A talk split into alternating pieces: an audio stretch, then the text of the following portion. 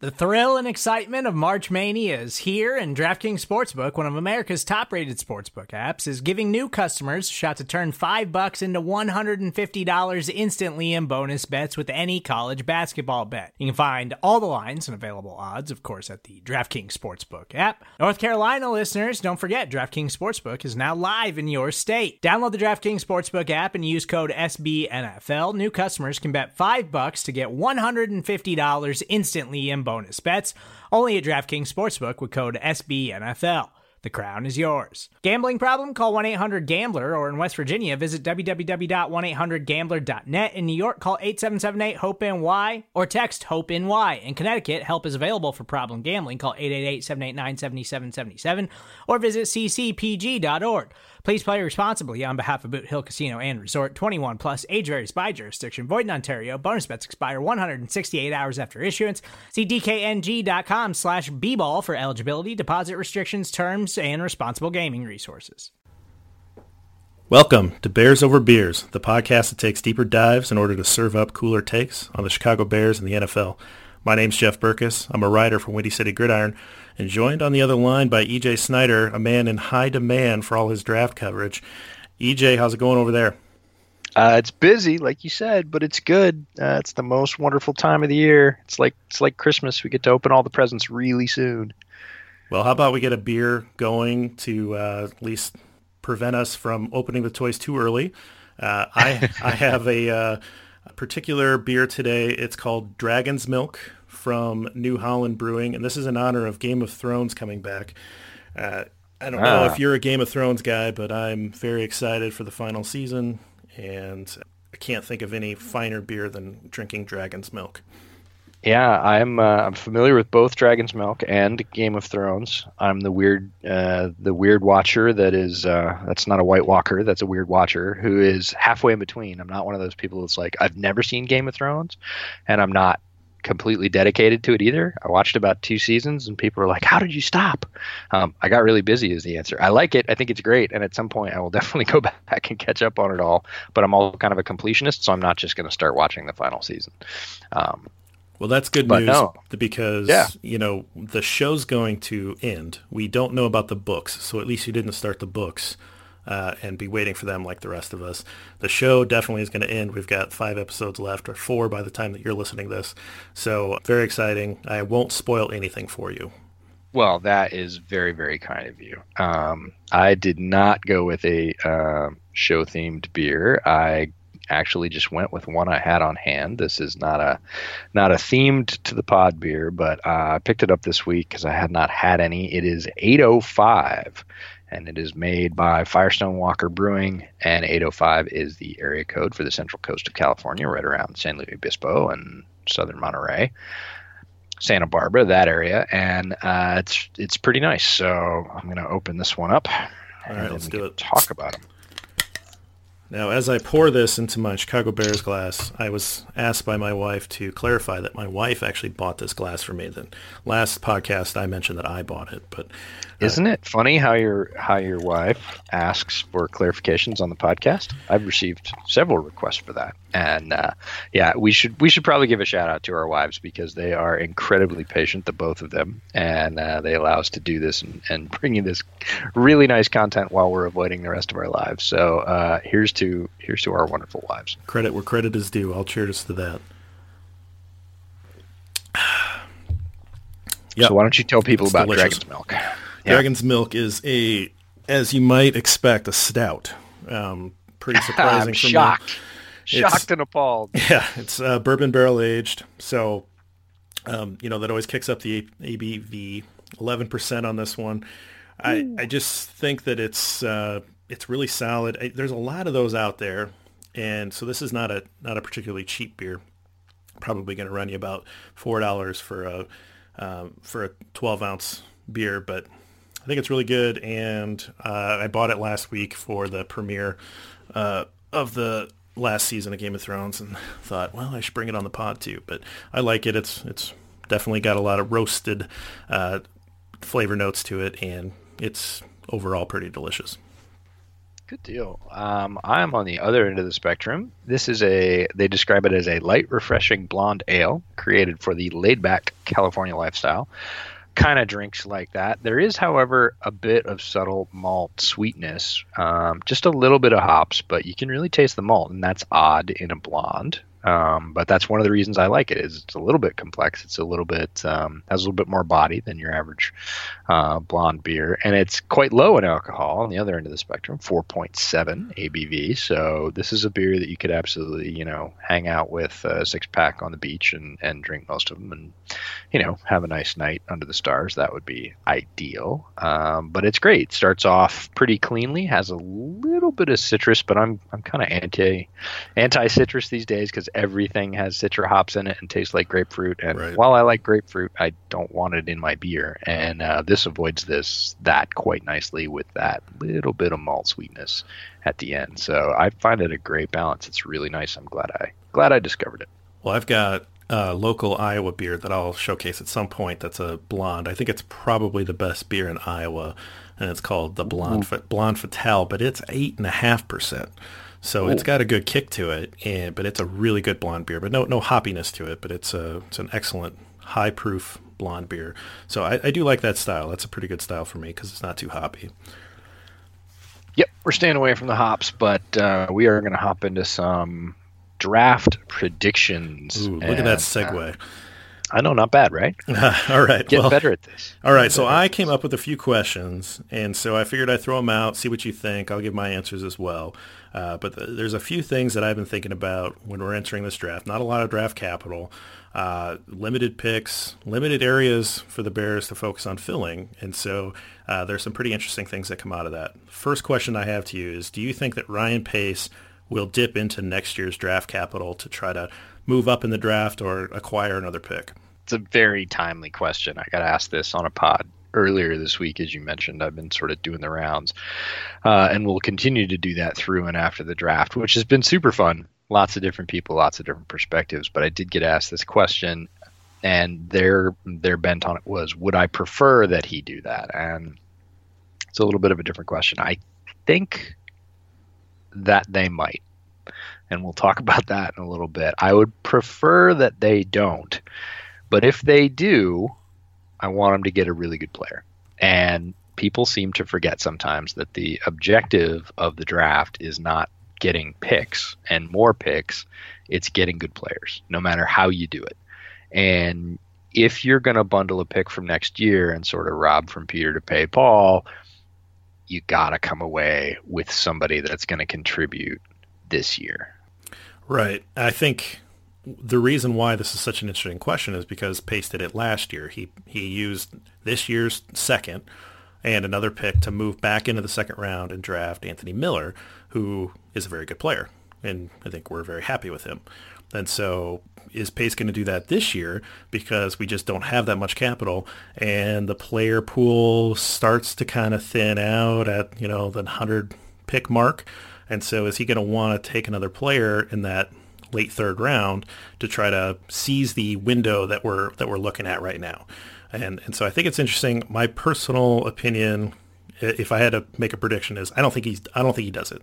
That leads me to my next question. What position do you think will get drafted first?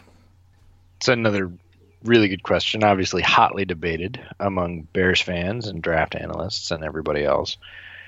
A lot of people say running back. Um, I put up an article on uh, Windy City Gridiron this last week about uh, an exercise I did where I did a lot of mock drafts and what that taught me about the draft and about the really the supply of players in the 2019 draft.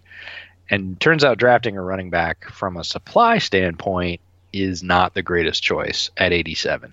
Really starts to limit what you can get from the other sort of high demand areas where the Bears have needs edge, cornerback, safety. So, again, if they're going to go for a running back, they better believe it. They better believe that that guy is going to contribute right away and really sort of change the offense. If that's not what they believe, hard to justify that that position at that pick. Now, that being said, if a certain player is there, I bet they do. And that player is Darrell Henderson from Memphis. Okay. I'm gonna, I'm gonna very very staunchly concentrate on saying Memphis because I've been saying Kentucky all through draft season, and it's like my little tick this year. Uh, he is from Memphis, and he is the home run hitter in this draft. He's the firecracker. He's the one with a eight something gaudy eight something yard average per touch, um, explosive plays all over the field, and I think Nagy really wants that quality more than he wants the steadiness or the well-roundedness that someone like Trayveon Williams brings, who's another great back. And if he ends up being a bear, that's awesome.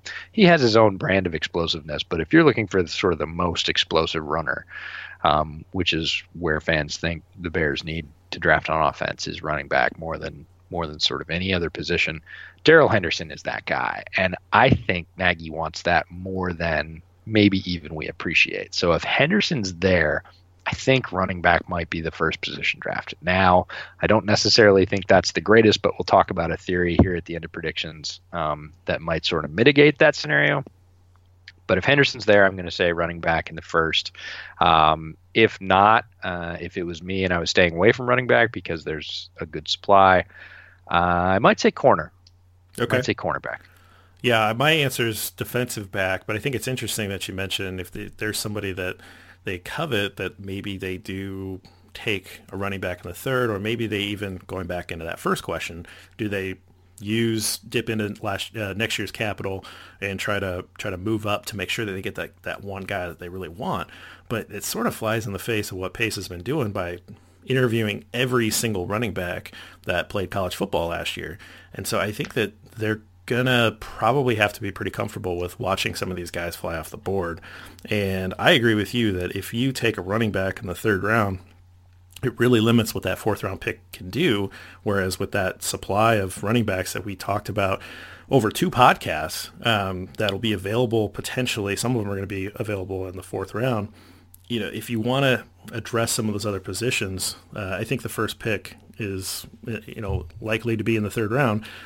I think that's where you do it. And for me, defensive back, I'd love it if if they took the, the Iowa Hawkeye, Amani Hooker. I think he's makes the most sense from replacing Clinton Dix uh, after this one year contract that he's on, and I think he could play some meaningful snaps this year. Is there a guy that you? I mean, you know, we're going way out here now, but a specific player that you would really like to see that's a reasonable pick for that uh, third rounder? Uh, if we're talking about corner, uh, it would be uh, we're going to talk about positions in a little bit, but it would probably be one of two guys, either Joejuan Williams from Vanderbilt. Again, I'm looking for an outside corner in the third round. I'm not looking for a slot corner. Um, I think I can get a slot corner a little bit farther along. If it's an outside corner, it's Joejuan Williams from Vanderbilt, or most likely David Long from Michigan. We'll talk about those guys in a little bit. But let me throw an alternate theory at you because of exactly what you talked about that supply and demand and what picking a running back does first, and it limits your chances and everything else, and the trade up option as well. This all kind of rolls together into a theory uh, that I've been cooking this week. And it came to me sort of in a falling asleep dream, daydream, not exactly sure. But I was thinking about it because of that largely because of that exercise I did for the article last week, and I and I realize that after that third round pick, just about everything starts to drop off, except for running back. There's tons of running backs down the board. We've talked about that, but your top corner choices start to go away. Your top safety choice is almost surely gone. And again, this is top for the third round, not top for the draft. So what if they do? They want that firecracker running back. They they think Darrell Henderson's the guy, or or whoever is their big explosive running back that they want, and they go pick that guy at 87. What would you think if they packaged a couple of picks to move back up into the end of the third round before all the edge rushers disappeared, before the safety disappeared, before all those top corners disappeared, whatever they wanted second, what if they came out of this draft with two picks out of the third? What would you think about that?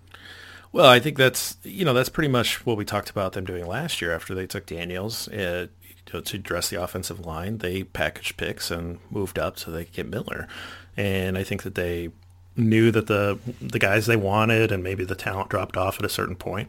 And so I don't mind that because I, I do think that in the NFL you're talking about limited windows and I think we both believe the Bears are going to be very competitive this year and probably have their sights set on a deep run in the playoffs. And so if you think that you can add a guy this year who can contribute, play meaningful snaps, I think it's fine. I think it's worth it. I know a lot of people hold draft picks sacred and don't like to uh, dip into the next year, but I, I, mean, I'd be fine with it. I, I don't necessarily think it's going to happen, but I but I, I would be absolutely fine with it. Yeah, I think if you come out of that third round with a difference maker on offense like Darrell Henderson and a guy that can play meaningful snaps on the defense, um, even a loaded defense this year, and those guys would be again a cornerback like Joejuan Williams or David Long on the outside, sort of um, guarding the Bears against injury to either Fuller or Amukamara, or coming up with a safety like uh, Marquise Blair, who was almost always gone, again setting up for that Clinton Dix is going to, you know, probably be one and done. Um, who are you going to grow next to Jackson because you don't want to spend you know forty million dollars paying your safeties and you're definitely going to pay Eddie Jackson, right? Or maybe you go get that third edge rusher. You go get somebody that's still on the board like a Justin Hollins. He, now a lot of people think he's a fourth or fifth round talent, but in the simulations I did, he very rarely lasted to the Bears pick in the fourth round. He was almost always gone. He's athletic. He projects. He's more of a sort of Floyd backup. We talked about him on our edge rusher podcast. So if you come out of that third round and you get Darrell Henderson in either one of those corners, the safety, or somebody like Justin Hollins, and then you sit all the way, it's going to be long, long drought all the way through the fourth because you're going to traded that fourth and package it with some something next year to make it go. You're going to get all the way to the fifth. Of course, you're going to skip the sixth, and then you're going to have the two sevenths. So it's going to be kind of a long drought, but you come out with more top end talent. Right. And I'm trying to think if there's any players that you might see traded on draft day that kind of thrown in that I've heard Kwiatkoski is a name that's been tossed around. That's the one, and certainly I think that we've we've gone into him in that inside linebackers episode where yeah we probably don't see him sticking around for much longer anyway. Um, but I'm kind of curious if other people saw on film what we saw and if he's just a better fit in where he can kind of play a two down thumper role uh, and not not have to do too much coverage. So yeah, maybe that happens to to help you know sweeten a deal or, or be able to move up. Um, that that might be kind of interesting for a one year rental for somebody to to have Kwiatkoski. Um, yeah, I don't, I don't know. It's it's it's interesting. That's what makes the draft so fun is the maneuvering up and down the board uh, to try to fill out the, the roster and, and grab the guys that you like. But this we've kind of spoiled my third question a little bit. But ultimately, at the end of the day, where do you believe the Bears draft a running back in this draft? It's not an if; they're going to draft one. Uh, but what round do you think that they draft one in? And ultimately, if you got a name, let's put it on the board. Let's put let's get it let's get you on record to, to say sure. who, you think Absolutely. they'll take. If if Darrell Henderson makes it to 87, I think they take him there. If he's not there, I think they wait until the fourth and they get a player like Trayveon Williams. Um, there are many other choices uh, who floated around in, in my mock draft simulations in that fourth round and on down. There are guys down into the fifth um, that they could go after. They've met with a lot of those guys, as you've said. Um, guys like Rodney Anderson from Oklahoma, um, Justice Hill might be there, probably the fourth, but not the fifth. Darwin Thompson will be there down the board. Myles Gaskin will be there down the board. Um, Ryquell Armstead from Temple will be there down the board. Bruce Anderson from North Dakota State, all those guys. And then, of course, there's Bryce Love floating out there. Um, I saw one of those ill-timed rumors a couple of days ago that said, "Oh, there's stiffness in Bryce Love's knee," and somebody um, somebody reacted and said, "Oh, he's probably going undrafted now." And I was like, "You got to remember, it's silly season. It has been for two weeks. If if news like that is coming out now, you have to wonder why." But I still think uh, Bryce Love's a really good option, but he's going to be down there in the fifth or the sixth. So if the if if it's not Darrell Henderson, it's going to be later. I would probably say fourth with somebody like Trayveon Williams. But if they don't go there, don't panic. There's board there's backs all the way down this board um, that could come in and be very good, and and maybe even a free a few um, UDFA's as well. Yeah, I'll be very surprised if they don't end up taking a back in the fourth. I mean, I like your theory in the third. Don't get me wrong, and I would be fine with it. Uh, but I just how I see the board falling for them. I think that they go in a different direction in the third, and then take a guy in the fourth. You've sold me on Trayveon Williams. I really like him. I think he's a really good fit, and so that's that's the guy I'm gonna I'm gonna stick uh, my flag into the Bears drafting him. But I'm gonna go out on a, a, a limb here, and I'm gonna say that the Bears actually draft two running backs I think that they used uh, one of their seventh round picks to take a guy that's fallen. Maybe it's a Love, maybe it's a Rodney Anderson, maybe it's a small school guy, yeah, uh, the the North Dakota State guy. Um, I just think that they have done so much work on running backs uh, that Pace's head is going to be so full of running back information that somebody's going to fall down on that board in the seventh round. Pace to say, "Let's let's bring him into let's bring him into the room as well." And so that's my bold prediction here: is that the Bears are going to draft two running backs. Nice. I guarantee they'll draft one, and I guarantee they'll bring more than just that one to camp. So there's going to be some interesting backs that might slide because of injury. You named quite a few of them. Um, Jalin Moore from Appalachian State's another one. That's a guy that shows a lot of fit for what the Bears want to do. Uh, did suffer an injury, so there's going to be a question about how he comes back from that. But if he slides down into the UDFA ranks, I could see you know Pace and his scouts going out real hard after somebody like a Jalin Moore to complement whoever they draft. So I think they'll definitely go to camp with more than one. Whether they draft both or draft one and pick one up as a free agent, we'll see. But I'd I'd be almost positive they take more than one uh, sort of out of this general player acquisition process to camp. Well, and you know, there's certainly precedent around the league. Colts did it last year, I believe, both the draft picks, and I know the Broncos um, drafted a guy and uh, pretty early, Freeman, pretty mm-hmm. early, right? And then yep. they brought in uh, Lindsay, and as an undrafted free agent, because he went, you know, local kid, and Lindsay actually took the reins and ran away with it. So uh, definitely double dips in the running back market previously, as, as, recently as last year. And I just, all the research that Pace has done, I, I think he just can't get it out of his head, and he drafts two of them. Um, my last my last prediction question for you, and this one's coming up a couple times, and we've got a couple colleagues that are staunchly against this idea. But do you believe the Bears select a kicker in round seven? I don't think so.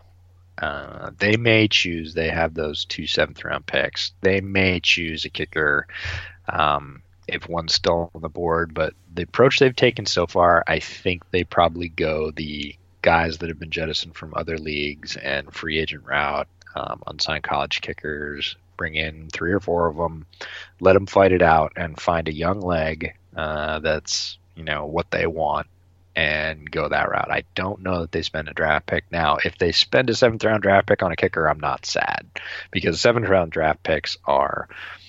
I said this on a pod earlier this week. They're little pieces of plastic. They're not. They're not worth anything in terms of if you look back historically, how many seventh round draft picks of of any stripe, any position have have made much of a difference. It's it's an incredibly low percentage. So these are all just darts at a board.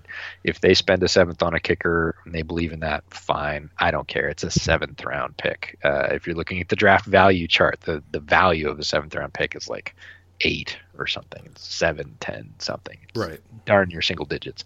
So these are these are basically throwaway pieces of paper. And if you choose one with a kicker, go for it. Well, you're I mean, historically, in the seventh round, you're trying to find someone who can contribute on special teams. Well, a kicker contributes on special teams. Um, you're trying to find like a long-term developmental project. You know that, that seventh round offensive lineman that you're going to bring in because he's big, and you think you can maybe get something out of him in a couple years as a swing tackle or something, right? Yeah, yep. there's occasional success stories in that. Um, I get that. Don't get me wrong, but not necessarily uh, has a high hit rate or anything like that. And then you're maybe taking somebody that has an injury risk that you think you can give a red shirt year and they can come back uh, in the future and, and, and, contribute. So for me, that first part is a contrib- contributor on special teams. Again, kickers contribute on special teams would not be upset at all if they ended up going that direction, if they feel that that guy can solidify that spot or at least compete to solidify that spot you got to be comfortable with being able to cut the kicker that you drafted if one of the other guys that you signed just turns out to be the better fit. I'm not sure Ryan Pace would have a problem with that. I have no idea that he would be that if he would be that uh, connected to a seventh round kicker that he couldn't cut him if one of the other guys he signed beats him out in camp. But I'd be fine with it. I ultimately I don't think they do it. Like and just like you said, they've done a really good job of going out and trying to sign kickers from all these different areas. I'm sure that they'll go out and sign an undrafted free agent and uh, let them all compete for this position. And that's that's a really good plan. So ultimately, I don't think they do it, but I am with you in that it would not upset me.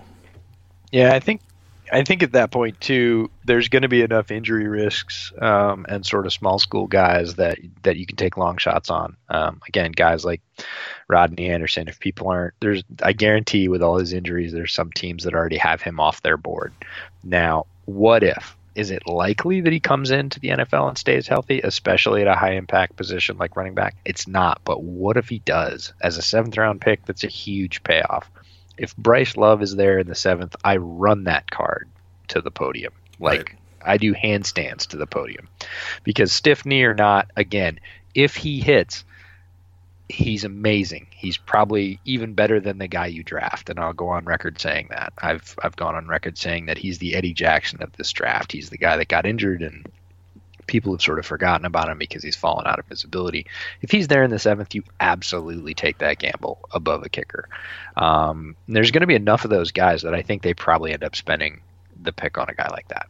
And like we're saying, there's no risk in a seventh round nope. pick. There's no expectations, and so that that's what you're doing is you're buying lottery tickets, and one of them hits you get a jackpot, fantastic. You cash that in. But otherwise, they have no real value. You're you're basically their priority undrafted free agents at that point because yeah, you're just get, selecting guys so that other people can't sign them. Exactly. They have the basically you get to that point. Undrafted free agents and a seventh round draft pick are very close uh, in value. So, um, all right. Well, we'll see how our predictions do. If we do really well, we'll bring them up next episode and we'll uh, talk about how great we did. If uh, we bombed on all of them, we'll pretend like this segment never happened. Um, That's right. We'll just bury them forever. yes, yes. Um, so let's there. There's a few guys that you've done some work on that you wanted to do in this last episode before the draft, and so um, I want to get to those guys. Uh, we did not do a corner episode. We'll do something probably down the line where we talk about corners, but um, there's a couple guys that you wanted to talk about that might be on the Bears' radar at cornerback. Who are those guys? Yeah, we'll kind of do this as a speed round. Uh, we'll talk about cornerback and tight end, which were places where we didn't do full episodes, and then we'll go back to the places we did do a full episode. And I'll just add one guy that I've seen either since the episode or as I've been digging through late round tape uh, that I think is interesting. So at cornerback, quick hitters. Uh, Joejuan Williams, I mentioned him earlier from Vanderbilt. He's really long. He's 6'4", 212. Uh, if you want to see why I'm interested in him, go ahead and watch the Ole Miss game. The Ole Miss game is pretty interesting because all five uh, skill players uh, on the Ole Miss offense are going to get drafted. All three wide receivers, the tight end, the quarterback, um, are all in this draft. We're talking about DK Metcalf. We're talking about uh, DaMarkus Lodge. AJ Brown, uh, Dawson Knox, the tight end, and Ta'amu, the quarterback. All those guys are going to get drafted. And Joejuan Williams frustrated the hell out of that offense. He's really physical. He's a press man guy. He'd be more of a replacement for Amukamara, who plays closer to the line. Um, just has a lot of physical skills. So if you want to see why he's really great, watch the Ole Miss game. If you want to see why he's got work to do and will be available in the third, watch the Georgia game. Um, those guys are much more technical in the way their offense is put together, and they they frustrated Williams. Plus Williams was was playing off. That was more of a defensive thing, but it's kind of two sides of the coin. But a guy that's 6'4", 212, has decent speed and can shut down DK Metcalf. Um, yeah, you, you take that guy if he's there. The other guy's a full circle guy. Uh, we talked about him in the safety episode, but I said we'd come back to him when we talked about corner, and that's Ugo Amadi out of Oregon. I don't think he's much of a safety, but his reps in the slot, some of his reps in the slot, were just absolute wow moments on tape. He plays the slot very, very well, and he reminds me of a young Bryce Callahan coming out of college. I think that's where he ultimately ends up in the pros is in the slot, not as a safety. Uh, and he's got potential there. So those are the two guys at corner. For tight end, uh, a guy I just found a couple of days ago put a thread up on Twitter. Alize Mack is the tight end from Notre Dame, and he is something else. Um, he's got a crazy catch radius. He's not terribly fast in long speed. I think he ran a four seven at the combine, and that pretty much shows up on tape. He's a little quicker than fast but he's got great hands and demonstrated just in a couple of tapes that he's going to be a great red zone target. And, you know, they line him up in the slot. They line him up as a traditional Y tight end. He's a pretty good blocker. He's got great size, 6'4, 249, I think. And he gets it done for the most part as a blocker. He's not a great inline push blocker. Um, needs a little work as a cut blocker, actually, but that's not what you're getting him for. You're getting him to be a second or third tight end and a red zone target, and he can absolutely do that. And the other guy is an absolute flyer. Um, just because he's fun to watch and and atypical, and I love guys like that. He's out of the University of South Florida. He's a bull. His name is Tyre T Y R E McCants, and he is get this for measurables 5'11", 240. Oh, okay and they list him as a wide receiver, and he has all the conditioning of a baseball pitcher. Uh, he doesn't look like he likes physical conditioning at all, but he is a bowling ball on the field and would be a really interesting sort of little late round flyer, you know, UDFA conversion project as a as a move tight end, somebody that could back up, um, you know, the Bears. Yeah, the Bears pass catching tight ends, and um, you know, do you get anything out of him? Who knows? But he's a he's a great player to watch. He's super fun. USF has had some really good ones in the last few years, and Tyre McCants is another one. So well, that sounds like a fan favorite waiting to happen when you get a guy like oh, that. he's got to be. Just you look at him and he's got his gut hanging out of his half shirt and he's running over guys. He's running away from guys. And, you know, I, I wouldn't put him at wide receiver, let's put it that way. But as a move tight end, I absolutely think he could make some noise.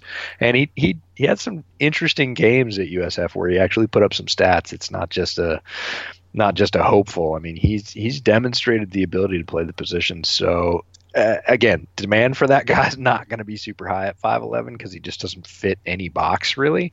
But uh, the move tight end sort of designation in the NFL is changing, and, and he would be a fun one there. So I, have seen a little bit of talk about the Bears drafting a tight end, even with the third round pick. There's the, the guy from A and M, uh, who mm-hmm. I think you've even talked. Jace Sternberger. And yep. I I'd be kind of curious to get your opinion on this do you think that's likely? I, I just don't see them going. I don't think that's a big enough need with the investments that they've made uh, in Shaheen and in and uh, Burton. What's the thinking behind yeah. that? Yeah, I think it comes from two places. It is a really good question, and on the surface, especially for a casual fan, I'm not calling you a casual fan, um, there could be a lot of confusion about that. You're like, didn't they just draft a tight end in the second round, didn't they just go out and pay Burton big big free agency money? And the answer is yes, they did both. Burton, I think, was a little underwhelming last year. Um, uh, we've talked, or we haven't talked about this, but certainly it's been talked about on on pods a little bit that he just sort of wasn't the the flash that that everybody expected. He warmed up a little bit in the middle of the season, but he didn't provide you know a huge spark, and he wasn't um, a massive outlet for Trubisky in his first season in the Nagy offense. So I think people were maybe a little disappointed, sort of seeing the difference between the money and the production. And Shaheen has never really blossomed. He struggled with injuries when he's been on the field. He's had moments. But again, from a second round pick, I think people expect more. And so it's sort of an expectations thing. And it's really a question of will Shaheen blossom this year or not? Right. And I think it might be getting a little bit late for that. I'm not expecting it to happen. And in fact, I wouldn't be surprised if it didn't happen. Wasn't a huge fan of the Shaheen pick at the time. Does he have the potential? He has a physical potential, absolutely. But we all know it's um, about a lot more than just phys- physical potential. So Shaheen really has kind of a make or break thing. And then if Burton were to go down with an injury, um, even with Shaheen on the roster, where are you really left with tight end? You've got a Shaheen who's not performing at a terribly high level, and, and Ben Braunecker is back, who is more of a special teamer and has some great physical potential, but again, hasn't hasn't really shown out. So what do you have there? And if you get a guy like Jace Sternberger who were to slide, it could represent a real value at that 87th pick. Again, first pick is a bit weird this year for the Bears because it's all the way down in the third round. It's late in the third round. So we're thinking of it as the first pick, but it's just the first pick for the Bears, and almost 90 other foot player, football players have gone off the board. So I could see it from that perspective. And there are some other good tight ends, but they tend to go off pretty quickly in those simulations. So I don't think it's a priority, but it could be a value depending on look, if if Shaheen doesn't make it this year, he's probably gone. And you know, if Burton goes out and gets hurt in the second or third game, all of a sudden a piece of Nagy's offense is really sort of bare in the cupboard. Yeah, and I think you've you've hit on I think something that we should definitely talk about when we cover the pass catchers at some point down the line, which we haven't got to pre-draft, but we'll get we'll get to it post-draft. But both of those guys were big time projections, right? Shaheen, small school, took him because of the measurables, hoping that he would blossom into something bigger. Injuries certainly have played a role, but, you know, has not returned that second round value, at least to this point. Hopefully the, the next year will, will prove otherwise. And, you know, a guy, guy like Trey Burton, who was number two on the team, behind Zach Ertz and you project that into a bigger role in the new offense, you're expecting the numbers to be a little higher, the usage to be a little higher. I thought he played pretty well.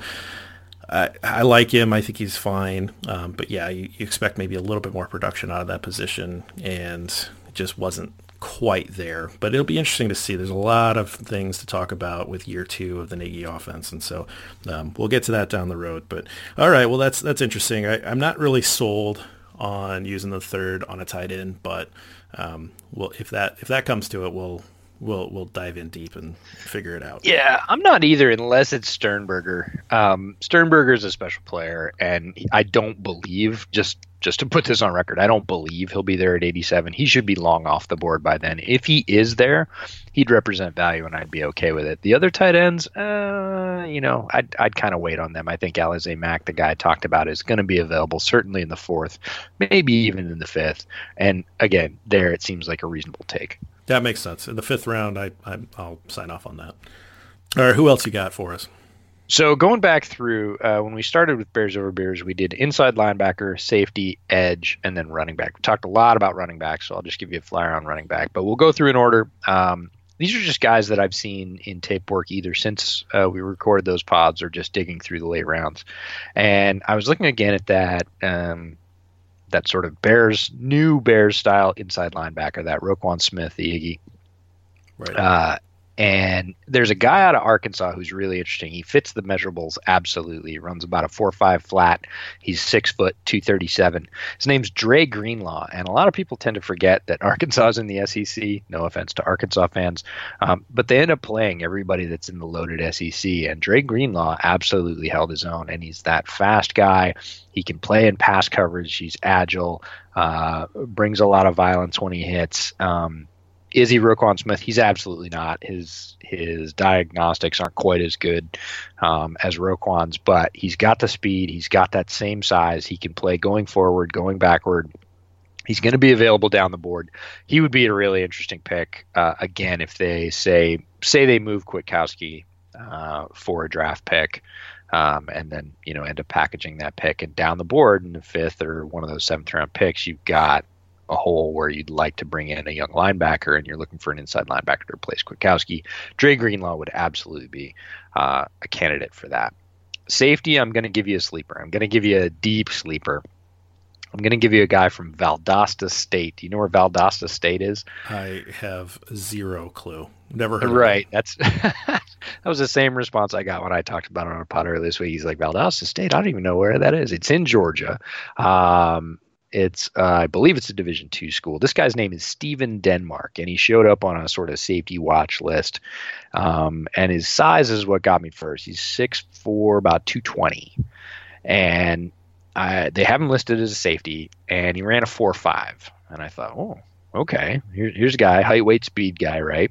And what do you want to see out of a you know lower level of competition guy who is being touted as a sleeper? You want to see him dominate at that level of competition. So I found a tape with Stephen Denmark at Valdosta State, and he is absolutely toying with people. First thing is they played him straight up at corner. He didn't play safety in college. He was a straight up outside boundary corner, and he is massacring guys across from him. He's uh, now to be fair, he's across from a lot of future insurance salesmen and and you know sure guys that are going to work at the tire store, but he is tossing them around the field and outrunning them, out hitting them, um, out physicaling them all over the place, and it's just a man among boys tape. So it's really interesting. Now is he a polished safety product? Obviously not. He played corner. Um, his level of competition is definitely able to be called into question. But here's a guy who's 6'4 in the 220s, runs a 4 or 5, and just completely devastated all of his opposition. So that's a guy you might bring in on that seventh round we talked about earlier as a as a flyer, as a special teams guy, as a guy that who knows, maybe he grows into a viable third safety, and that would be a, a huge win in the seventh. So Stephen Denmark out of Valdosta State. So Valdosta State is uh, red and black, and they are the Blazers, and their mascot's name is Blaze, which It's is true. a flaming matchstick man. Yeah, they do have a Blaze at the game. I did spot him on the sidelines. Um, and it's funny that they're the Blazers because UAB, which is Jordan Howard's first football destination in college before UAB uh, uh, suspended its football program for a couple of years, and Right. he went to Indiana to finish up, and then now they're back. So also the Blazers, um, different different Blazers though in terms of a in terms of a mascot. But yeah, there's some pretty grainy footage of Valdosta State football if you go looking for Stephen Denmark, but it's uh, it's not hard to find him. Uh, it wasn't one of the cut ups where they put the little highlight circle around him, and guess what? It didn't matter at six four and 220. Guy running a four five, he's really easy to pick out on the boundary. So, he sticks out like the matchstick man. Man. Oh boy, yeah, maybe sort of. Moving on. Um, edge, uh, defensive end doesn't really matter what you call him. Um, Chuck Harris out of Buffalo is a guy we need to talk about now. Uh, In the inside linebacker uh, episode, we talked about Khalil Hodge because hey, another guy named Khalil out of Buffalo sounded pretty good, and I had some questions about his speed. It was pre combine or pre pro day or both actually. Um, and yeah, Khalil Hodge ran poorly. Let's just put it that way. Um, I had questions about that from tape, and it bore out in his testing. So Khalil Hodge kind of off the radar, or at least down to the status of an undrafted free agent. Chuck Harris, however, is a different story. He came on in his last season. He's played two or three seasons for Buffalo. Never had great never had great stats, but definitely blossomed, especially in the last about six games for Buffalo. Ended up with three sacks um, in six games, and just generally was a handful over the final about six weeks of Buffalo's season, and shows some really good traits on tape. Uh, he's more of a power rusher, but he shows some bend. He can get around the edge, and when he gets to the quarterback, he lands violently. A, a hard chop move. He forced two or three fumbles on tackles, not just sacks, just tackling a running back. Sets the edge pretty well as a power guy. This is a guy that they could bring in to sort of um, you know, be second fiddle behind Khalil Mack, sit there and learn. Definitely has the physical traits and could grow into a guy that could be a rotational edge rusher and shows the ability to bring some of that. He could be in that sort of Isaiah Irving role, that Kylie Fitts role. And I think um, he shows enough potential to go out and get with maybe even a fifth round pick, but more likely one of those sevenths. So Chuck Harris out of Buffalo, an edge prospect to keep your eye on. And Chuck Harris just sounds like an edge rusher. Doesn't he? Like a third round special, you know, third down specialist comes in and just rushes the passer, and he's like Chuck Harris with the. Pre-. I mean, it just sounds like it. So I'm I'm I'm Yeah, all in. it's I a like tough sounding name, and he's a tough looking player, so it matches up. That's always nice when the two things connect. For running back, we've got just a couple of guys. Alex Barnes out of Kansas State is a compact little guy, 5'10. He's about 220, but shows a lot of shift, um, really good feet, and some good initial burst. He doesn't have great long speed, but he can sort of get skinny, get through a hole, and just be past the line of scrimmage before you think so. Doesn't have great outside speed. Not necessarily a great fit for the Bears, but just one of those guys that I think is either going to go late or be a UDFA and could come into the league and absolutely make a little bit of noise. The last guy is um, one of Devin Singletary's running mates at Florida Atlantic University. That um, got to give a shout out to Twitter followers. A Twitter follower of mine brought him up and said, "Have you seen Kerrith Whyte?" I said, "No, is he even draft eligible?" And he said, "Yeah, he's from FAU." And I said, "Well, I saw that there's three backs that ran for FAU. They rotated him." I said, I, I don't know who you're talking about. And so I looked up Kerrith Whyte, and he played a lot on special teams. He was a kick returner, a punt returner, but he had a few um, reps on the regular offense too. And he is wildly explosive, like Darrell Henderson explosive. When he makes it through the line, which he doesn't all the time, but when he does, he's gone. When he opens up his stride, he's like a 4.37 guy. He's really fast, 4.42, something like that. Wow. He's on the small side, really good contact balance, and strangely enough, when he gets hit, it looks like he's hinged in the middle. Um, it looks like there's a hinge in his hips, and it just kind of moves his legs out of the way, and his top pivots, and then he just keeps running. It's the weirdest thing. Um, so he's got great contact balance and he's got great speed. He's raw as a runner. Um, he's absolutely a free agent pickup. This is not a guy you're spending a draft pick on, but he has that explosive ability. And if you brought him in, again, contributing on special teams, doing some kick returns, um, even playing coverage with that speed, um, be great. And if he gets the occasional rep or you've got a gadget play where you can get him the ball in the space, he is explosive. So Kerrith Whyte from FAU. Interesting. All right. Well, I think that's the 738th running back that we've talked about in the the draft process. At um, least. And so, um, just want to kind of pause here for a second and ask: Do you have any final thoughts about the draft class, the the Bears prospects, the taking certain positions, guys? Uh, anybody that sticks out? Any themes? Any anything like that? Any final thoughts on the draft as we get ready for it? Oh, I have lots, but I think it's going to be fun overall. It's usually by this time we're pretty settled. We know who the top pick is going to be, um, maybe even the first two or three picks based on that. They might even be in negotiations. Not that way this year. The Raiders having three first round picks and being, um, let's just say, kindly unpredictable in what they'll do with those is really going to reshape the first round. And because the Bears don't have a pick in the first round and likely won't be trading back up into the first round. It's really kind of a beer and popcorn thing this year for me. Um, I can just sit back and, and watch the chaos and be and be entertained by it, and I think that's great. Um, other than that, it's a it's a strong class as always. In a few positions, there are um, there is some real scarcity in the supply in other positions, and early runs could really, really change this draft if if everybody goes after those positions where there isn't a lot of depth and they do it early. People are going to start to reach as they always do. People are going to overdraft, and that just the the flip side of that is it pushes good players down the board, and that could really play into the Bears' hands because hey, they're not picking until 87, and then maybe they don't have to trade up, maybe they don't have to go get another third round pick. Uh, they can sit at fourth and say, hey, that guy was never supposed to be here. That's always the case. Oh, that guy will never be there. Well, sure enough, he is because who knows? There was a run on edge rushers and now you know the good corners and safeties pushed whatever it is um, watching those slides is going to be really really interesting this year well good so let me ask you at the top of the draft because that's the big question that'll be you know we'll figure that out in the first hour but do the Cardinals take Kyler Murray? And if they do, do they trade Josh Rosen? And if they do, who do they trade him to? Oh, it's great. Three great questions. Um, I think they do. I think Kyler Murray goes number one to the Cardinals. I would not do that personally, um, but that's what I think the Cardinals do. Um, if they trade for Kyler Murray, if they trade up, or you know, if they take Kyler Murray at number one, they absolutely have to trade Josh Rosen. Um, so yes, they do trade Josh Rosen, and that has impacts in the draft, which is really interesting. Where does he go, and and who does that take out of the quarterback market?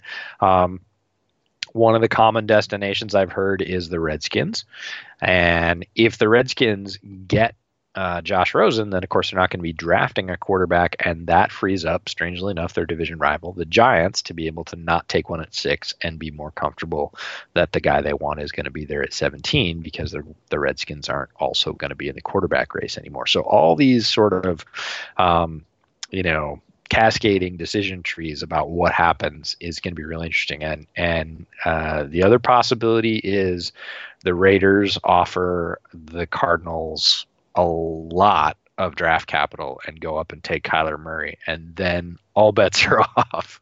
Everything's going to get shredded at that point if the Raiders move up to number one and take Kyler Murray. And I could see them doing it because I, I don't believe they're totally sold on Derek Carr either. Derek Carr at that probably at that point probably gets moved. Um, and where he goes probably has a little less significance because of his large contract than Josh Rosen, who's on a rookie contract but all of those interplay between the variables there is just going to be so much fun to watch because it's it's not directly going to affect the Bears, and I can just sit back and go, "This is this is great theater." Well, like you say, beer and popcorn. I like that plan. Yep. All right, well let's uh, let's let everybody know what we're going to be doing here over the draft. Uh, we've got this pod that you're listening to now, and then we're going to have some reaction pods with our podcast team, with Lester and with Robert uh, sort of instant reaction pods that we hope to be putting up shortly after the the days of the draft where the Bears have picks. So we're hoping to come back to you with some quick hitting analysis uh, sometime over the weekend. And then we'll be diving deeper into this stuff later on as we get a chance to go back and review films, see how they fit, where they are in the depth chart, things like that. So down the road, we'll get into some deeper dives like we do, but we are planning on doing a, some some quick hitting stuff for an instant reaction pod, and then we're going to be doing tons of stuff at the site. So you're usually on the site doing the open forum stuff, at least uh, somewhat responsive to that, um, and uh, just make sure that you're checking out the site for good conversation, good analysis, and you know look for those pods. Anything else I'm missing? Um, absolutely follow us on Twitter. Um, won't be too much stuff on the Bears Over Beers or at Bears Over Beers account uh, because it'll mostly be going on my account, which is at the Draftsman FB. Uh, Jeff is at Gridiron Born. So going to be stuff coming out on Twitter. I will absolutely be on um, the Windy City Gridiron forums. We almost always put up a first round forum, second round forum. I'll be in the comments there, sort of reacting to picks as they come. Won't be super busy. Uh, I'll be there Thursday night for the first round. Friday, I'm going to be away. And then Saturday, all day, pretty much. Uh, Saturday's my day. I love it. And I'll probably be managing the um, undrafted free agent um, post and reaction that goes up the tracker that we put up on um, SB Nation and Windy City Gridiron because that's another passion of mine. So that'll be on through. That process really runs from as soon as the draft ends on Saturday all the way through about Sunday night. Um, lots of shifting and and rumors that go on there. So we'll be covering those as well. Um, what did you think of that beer, Jeff? You know, it's uh, it's it's good. It's it's heavy. I mean, it's it's it's a uh, you can definitely taste the alcohol. Um, the back of the bottle says roasted, malty, smooth, and I would very wholeheartedly agree with the first two. Um, yeah. And uh, smooth, I mean, you can definitely taste that it's 11%. I'll just say that. Yeah, no, it's coming for you. The the 805 on the other hand is really smooth. 4.7 blonde start malt finish. It, it's a very very drinkable beer, probably the most drinkable beer I've had yet on the podcast. And um, I do have another one up in the fridge, and I think I will probably go get it because even if I drink that, I'm still not going to match the alcohol you got out of that Dragon Smoke Stout. Fair enough. All right. Well, thanks everybody for listening. Uh, make sure you check back. Make sure you check out the website, and uh, we look forward to getting to this draft and seeing who the Chicago Bears select and welcome into the Navy and Orange.